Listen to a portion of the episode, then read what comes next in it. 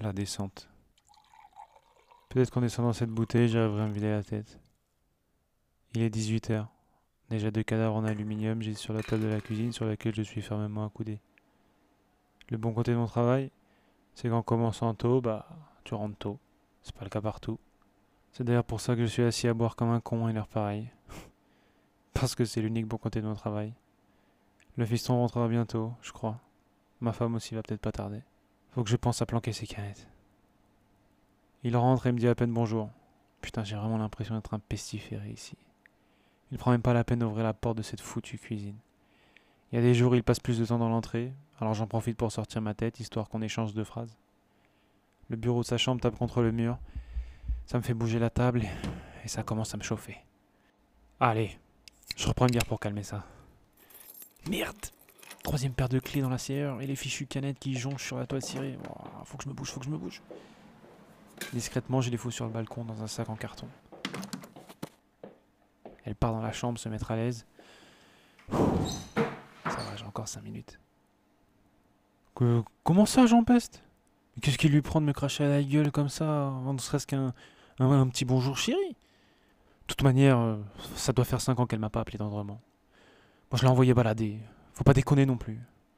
Et l'autre, là, il a pas bougé sa chambre encore Attends, attends, attends, attends, je mets, un, je mets un léger coup dans le mur, il va comprendre, lui. Bon, on va pas tarder à manger. Je le sens à l'odeur de poivron et de ton chaud que j'ai enfourné il y a une bonne heure. Du coup, un petit verre de rouge pour attendre sagement. Le four sonne. Je prends les gants pour sortir le plat et je tape dans les murs pour annoncer que c'est prêt. Cinq minutes. Personne me rejoint. Bah allez vous faire voir. J'entame l'empanada. C'est quand je finis que vous décidez à venir, je leur dis. On est une famille ou pas? Ils répondent à peine.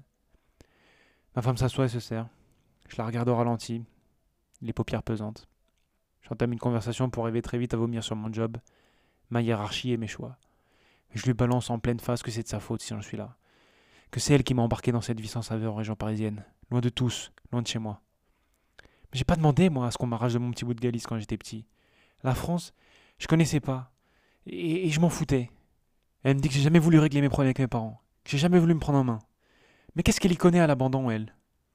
Je vais pour me couper une part de tourte, j'ai la main tremblante, je me fends entre le pouce et l'index, et inconsciemment, je me marre. Elle lâche un petit cri à la vue du sang. Peut-être ça aurait été mieux de les veines, tu crois pas?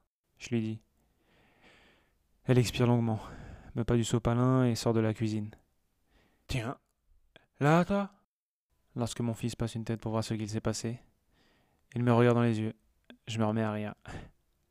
Il ferme la porte. Je m'essuie, strap et part de l'appart en quête d'un flash. Sur le chemin, je me refais quelques scènes de ma vingtaine, quand ma liberté avait des ailes. Et il fait nuit. Alors je trébuche par moments sur des racines d'arbres, s'extirpant du béton. Deux flashs de la baie, s'il vous plaît. Il se met à flotter, je crois. Parce que j'ai les yeux mouillés et qu'il y a des gouttes qui s'écrasent contre le goudron. Je sais même plus combien de temps ça fait que j'ai mon cul sur ce banc.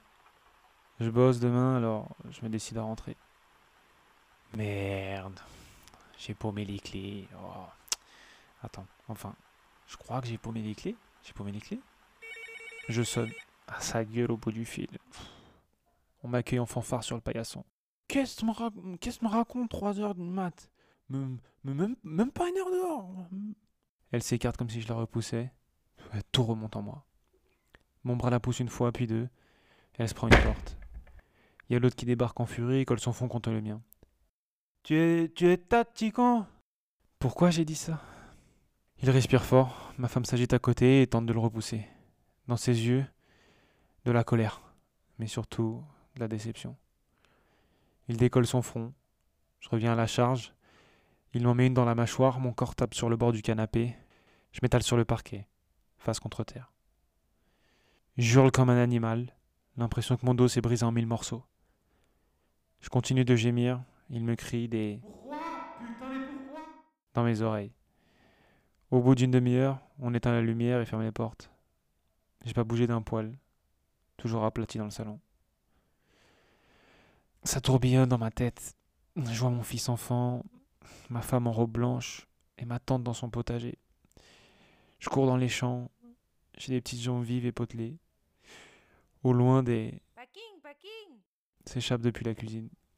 Je me stoppe soudainement. Une voiture est arrêtée devant la maison. Deux personnes qui sont dans le portillon.